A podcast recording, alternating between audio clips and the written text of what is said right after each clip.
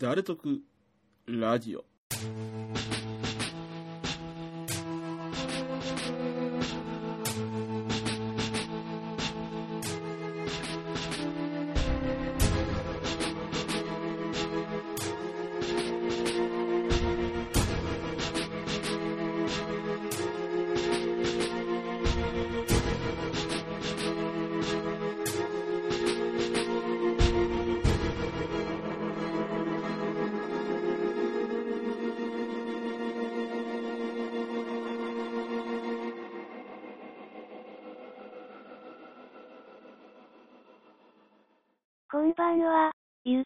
でございます。誰とくラジオ。この番組は、まさやんとかいうやつが、怪談だの、オカルト話だのを、ただただ朗読するだけの、聞いたところで誰も得をしない、とっても残念なラジオとなっております。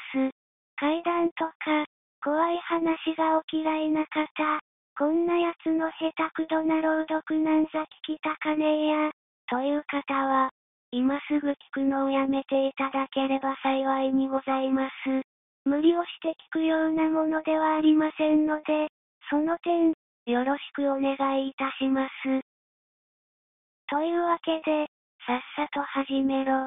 皆様こんばんは、まさやんです。誰得ラジオ第240回となります。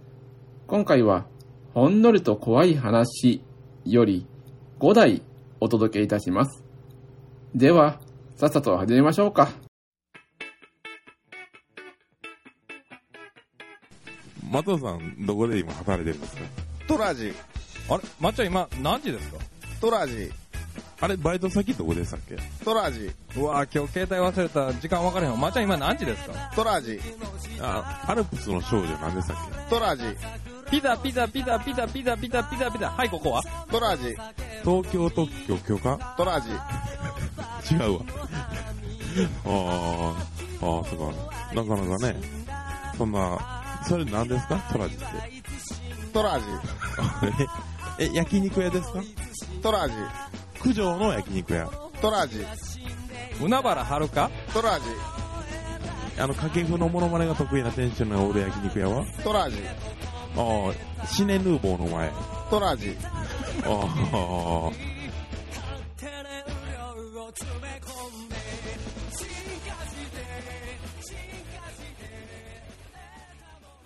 では、参ります。ほんのりと怖い話より、俺があいつで、あいつが俺で。俺がまだ小さい頃、近所によく遊ぶ女の子がいたのよ。その子はちょっと不良っぽくて、実際口も悪いし、すぐ、あん？みたいに言うような子だったんだけど、なんだかんだで面倒見が良い感じで、最初は文句言うけど、落としたものを一生懸命探してくれたり、他のこともまあまあ仲良くやっていたの。で、いつだったかあやふやだけど、その子だけが俺の家に遊びに来たことがあったんだよね。今から考えてみると、ちょっと無口で不機嫌そうだったけど、俺としては家に友達、しかも女の子ということもあって、さして気に留めずに家に招き入れたんだよ。で、漫画読んだりテレビ見たりしながらゴロゴロしていたら、ゲームはできん。兄貴の持ち物だから。NHK で、俺はあいつで、あいつは俺でってのをやり始めたんだよ。二人の男女が頭を打ちつけたら、心が入れ替わってどうのこうのってやつ。しばらくそのドラマ見てたんだけど、その子が急にこっち向いて、頭をゴンって俺にぶつけたんだよ。で、入れ替わらんか、みたいに言って笑ったの。俺は普段あまり見ないその子の笑い顔が何かおかしくて、ゲタゲタ笑ってたんだ。何年かして、その子も家族ごと引っ越していなくなって、また数年くらいかな、親と俺の子供の頃の話をしていたら、その子の話題になってさ、親が言うんだよ。あの子の家はちょっとねーって。父親が障害で刑務所行きで、母親は子供をうざがって育児放棄状態。妹がいて、幼稚園の送り迎えとかもその子が自分でやってて、でも家に入ると途端にギャーギャー聞こえてくるとか、あの子、どんな気持ちで俺に続きしたんだろうな。子供の自分とはいえ、ゾッとするし、それ以上にやりきれん。次、コンビニのバイト仲間。5年ほど前の話。当時20歳の私はコンビニバイトをしていて、そこに月に1、2回だけ出勤していた50代後半のおばさん A がいた。店長の知り合いか何か？シフトが重なることもなかったので、特に接点がなく、たまに会っても軽く挨拶する程度で、ろくに話したこともなかった。ある日の午後のシフトで、私は在庫整理、もう一人はレジをしていた。すると、たまにしか鳴らない電話が鳴って、当然私が出ることに。電話の相手は A だった。ああ、私さん ?A だけど、店長いるかしら？すいません。今店長は不在です。あら、そう。私さん、今、時間大丈夫かな？大丈夫も何もバイト中なんですけど、とりあえず要件を聞いてみた。私ね、子宮がんなの。それでね、今日病院行ったらね、今度摘出することになったの。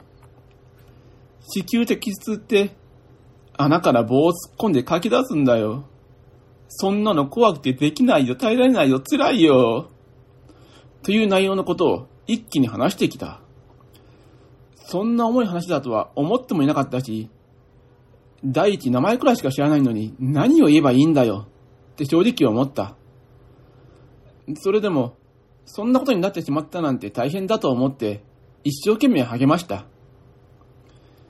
A はその間ずっと、でも、すごく痛いらしくて、死ぬのかななど、ネガティブな発言。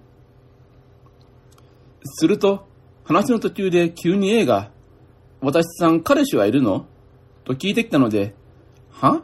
と思いながらもいないと即答してしまった。そっか。ねえねえ、私さん。今度の木曜日はシフト入ってる？木曜日ですか？いえ、バイトは休みですけど、なんでですか？木曜日さ、一緒に病院行ってさ、一緒に子宮取ってもらおうよ。え？ねえ、そうしよう。彼氏いないなら必要ないよね。横に並んで一緒に取ってもらおう。一緒に書き出してもらおう。私さんも大丈夫だって言ったじゃない。二人なら怖くないよ。あは、いや、いや、それはちょっと、おかしくないですか？なんで？大丈夫って言ったの私さんだよ。自分は嫌なの自分は取りたくないの？本気で言ってた。声がさっきと全然違った。そこからはよく覚えてないけど、必死で逆上させないように、いろいろ言い訳をして断った。そっか。私さんは取れないのね。じゃあ、せめてお願いしたいんだけど、そのお願いの内容が、今は電話越しに、今日病院で A が先生とした会話を再現したいので、先生のセリフを言えってことだった。会話の内容、先生、あなた女なんでしょ ?A、はい、女です。先生、子宮あるんでしょ ?A、はい、子宮あります。先生、だったらもっと力入れて頑張りなさい。A、はい、女だから子宮あるから頑張ります。いや、もうレジ並んでて、とか言っても、一回だけ、一回やってくれればもう電話切るから、と言われて、仕方なくバックヤードでボソボソとセリフを喋る。そしたら、気持ちを込めてとか、声を張ってとかで、結局6、7回はやらされた。やっと満足したのか、最後はあっけなく電話を切った。スマートすぐバイト辞めたから、映画どうなったのかはわからないです。次、貸し剥がし。敵の友人で元銀行員の方、もう個人なんですが、名前はここでは藤木さんとしておきます。この話は藤木さんが銀行員になってまだ3年目くらいの頃の話です。その年の前の年に有名な大手証券会社が破綻しまして、それからというもの、金融機関の破綻が相次いでいたんですよね。不況の波は藤木さんの勤めていた銀行にも押し寄せました。経営の苦しくなった銀行がすることといえば、貸し渋りや貸し剥がしですよ。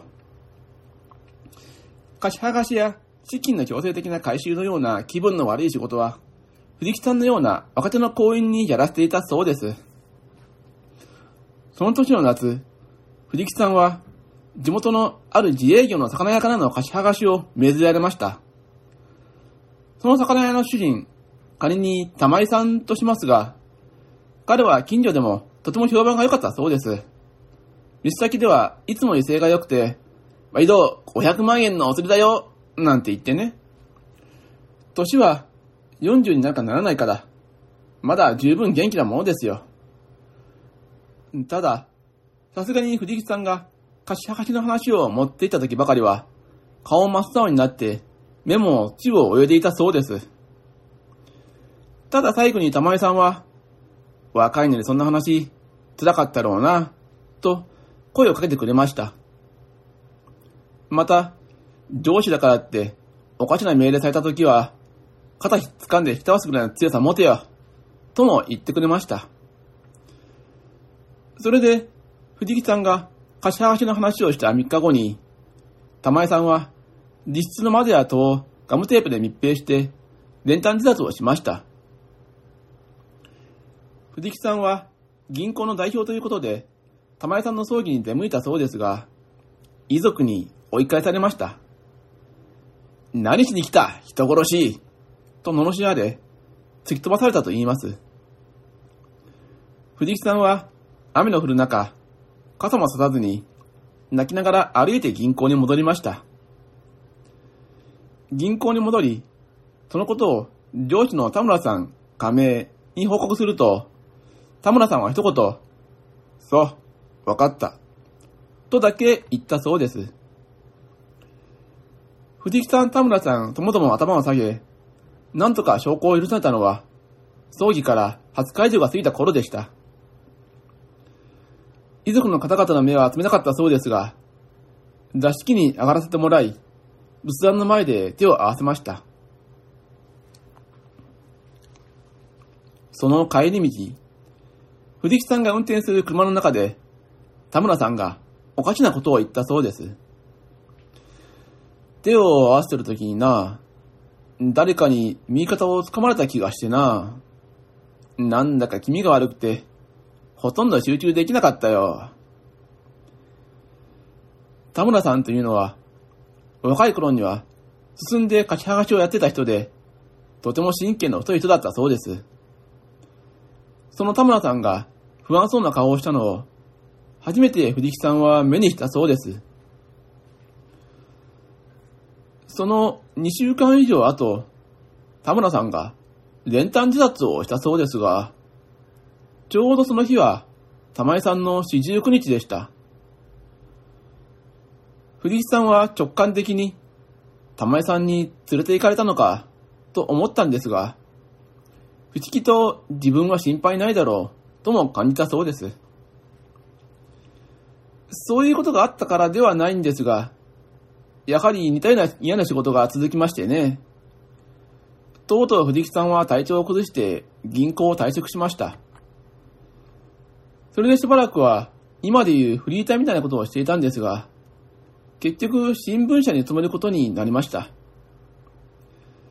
と、ここまでが藤木さんから聞いた話なんですが、藤木さん、昨年の冬に自殺したんですよ。練炭ではなかったんですがね。遺書には、いろんな会社や商店に、とどめを刺すようなことをしてきた報いだ。というようなことが書いてあったと、遺族さんから聞きました。玉井さんに、詫びに行ったりしてるんでしょうかね。次。同窓会の写真。2年前の11月2日、中学3年生時代の同窓会を開いた。俺は4人いた幹事の一人で、写真を撮ったり雑用をしていた。4人とも学年のリーダー格で、参加者全員の顔と名前を知っていたので、撮った写真を写ってる人数分に焼いて、それぞれ封筒に入れて送る手配をしていた。え、こいつ誰？酔ってじゃれ合っている3人と、そいつらを取り囲む5人の写真に、名前がわからない人物が1人いた。なんだかその場にいたような気もするが、どうしても思い出せなかった。同窓会は、とある旅館の宴会場で行ったんだが、会場まではご主人に送ってもらったり、彼氏彼女がついてきたりはしていたが、中まで一緒に入ってくることはなかった。遅刻者やサプライズで呼んだ先生が後で入ってくることもあったが、俺の知らない外部の者が入る余地はなかった。だから、なおさらその人物が気になった。しかも、全く知らないわけではなく、どこかで見たようなやつ。だから幹事全員で考えていた。ひょっとして、岡本じゃない？幹事の一人が言った。岡本とは、確か、6年生の頃に転校していったやつのこと。存在感の薄いやつで、俺はほとんど喋ったことはなかった。後日、幹事の一人が、修学旅行の集合写真に写っていた岡本の写真を持っていたので、今回の岡本と見比べてみた。もちろん顔は変わっていたが、鼻などの特徴から、一応岡本と判明した。そして、一緒に写っていた奴に連絡して、そいつが岡本だったか確認してみることにした。一緒に写っていた奴は、見たことあるような奴だったけど、名前聞くのも失礼だし、軽い挨拶はしたけど喋らなかった、とのこと。そこで俺たちは、岡本について調べることにした。こういう関係がほとんどなく、唯一友達だった木下って奴がいて、そいつからの情報によると、6年生の2学期に埼玉に行った。それ以外は連絡も取ってないし、全く知らない、とのこと。そして、同窓会に出席していた奴の何人かに聞いたら、手宅でビールを飲んでいた。二次会はどこか行かれた。変な匂いがした。標準語だった。すぐいなくなった。これらのことが分かった。そして、誰も岡本と分かった奴はいなかった。唯一の友達だった木下も気がつかなかったらしい。宴会場はトイレなどで出入りがあったものの、誰か来たら大抵は幹事の誰かが気がついていたから、なんで岡本に気がつかなかったのか不思議でならなかった。そして、その写真を撮ったのは俺だし、俺がなぜ気がつかなかったのか不思議でならない。少しは飲んでいたものの、一応幹事だから、ほろ酔い程度だったから、なおさら。そもそも、誰も呼んでないのに、なんで岡本が来るのか。この同窓会は、指友やミクシーと、ウェブには一切載せなかった。中3のアルバムに載っている住所録に手紙を出し、連絡が取れた奴しか参加できなかったはず。来た目的は何だったのか、今どこで何を知っているのか。ひょっとしたら、来ていた女性の誰かと一緒になっているのかなとも思ったが、それはなかった。結局、未だに謎のままである。正義、異様な不審者。学生の頃、実家を離れて大学の寮に住んでいた。田舎の学校で、その敷地から歩いて20分程度の場所にある寮でした。周りは住宅地で、古くからのオタクとベッドタウン化による新興住宅地が混ざった感じ。寮は4階建てで屋上に物干しがあり、夜間は屋上への出入り禁止だったけど、みんな時々屋上へ出て、タバコを吸ったり、小声でおしゃべりしたり。確か、私が2年生の終わり頃、なんとなく眠れない日が続いていた。よく夜中に屋上へ出て、1時間ぐらいぼーっとしたりはしていたので、その日も防寒対策して行ってみた。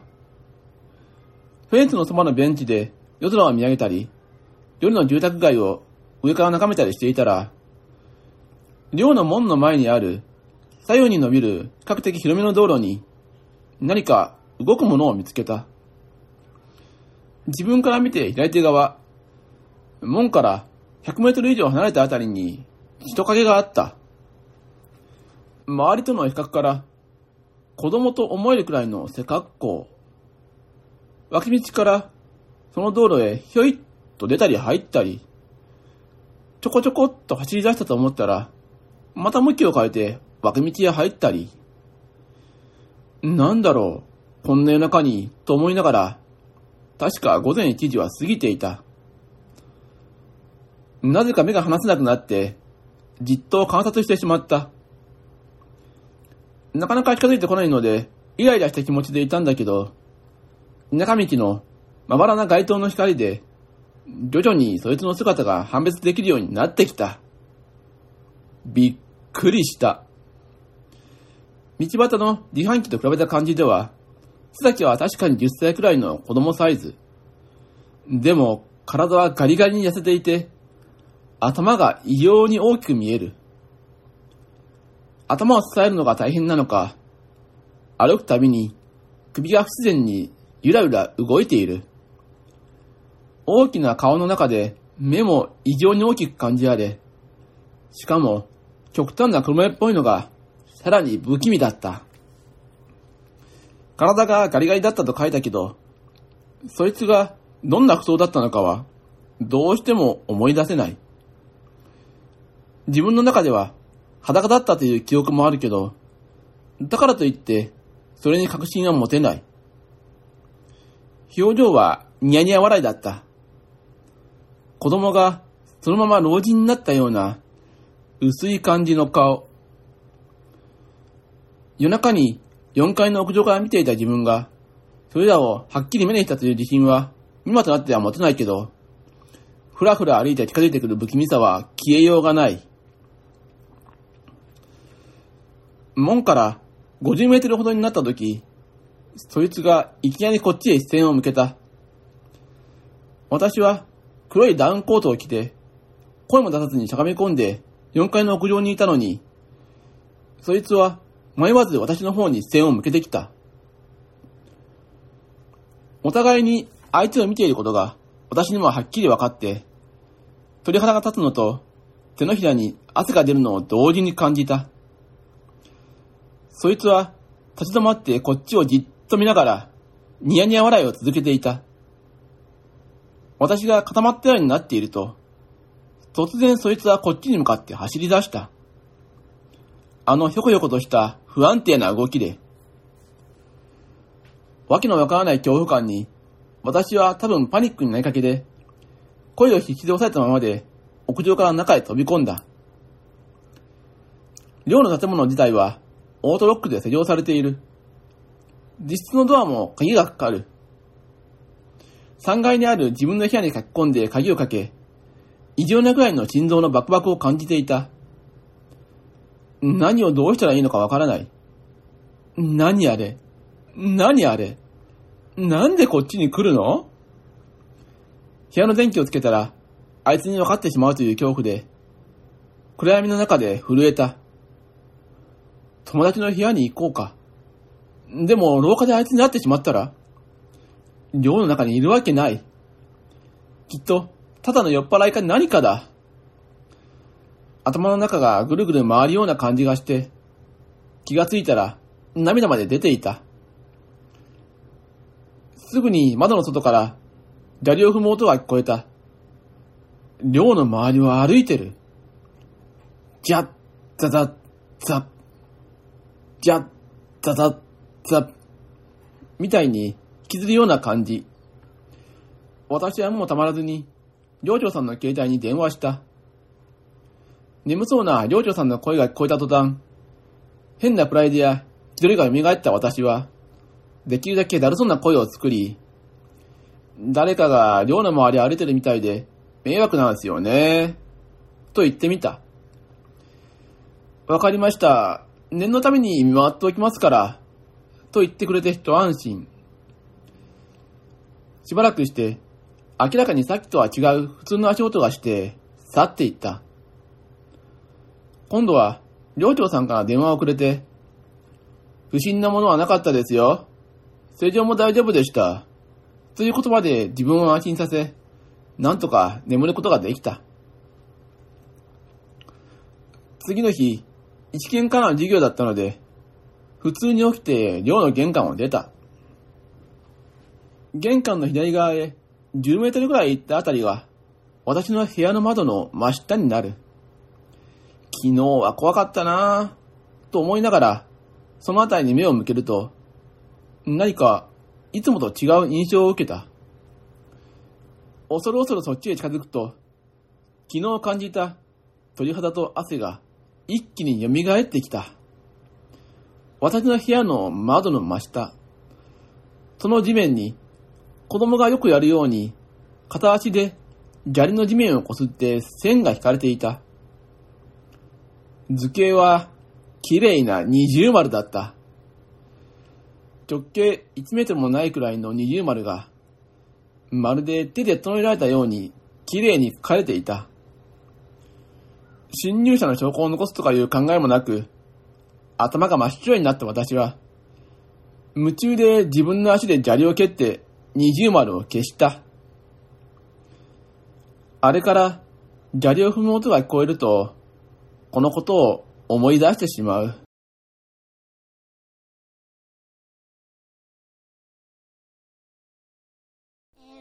こんばんは、あしょみんです。ダルトクラジまさやんとかいうやつが一人でやってる。オダルトクラジ階段だのオカルト話だの。をダラダラ喋ってるだけの。オダルトクラジオ。聞いたところで誰も得しない。とっても残念な。ダルトクラジオ。毎月2回、14日と28日に更新の、ダルトク。誰得ラジダルトクラジオは俺が言うんや。いかがでしたでしょうか？さて、ダルトクラジオは今回で配信を終了させていただきます。これまでのご聴取、本当にありがとうございました。では、この辺で終わりにしておきます。さようなら。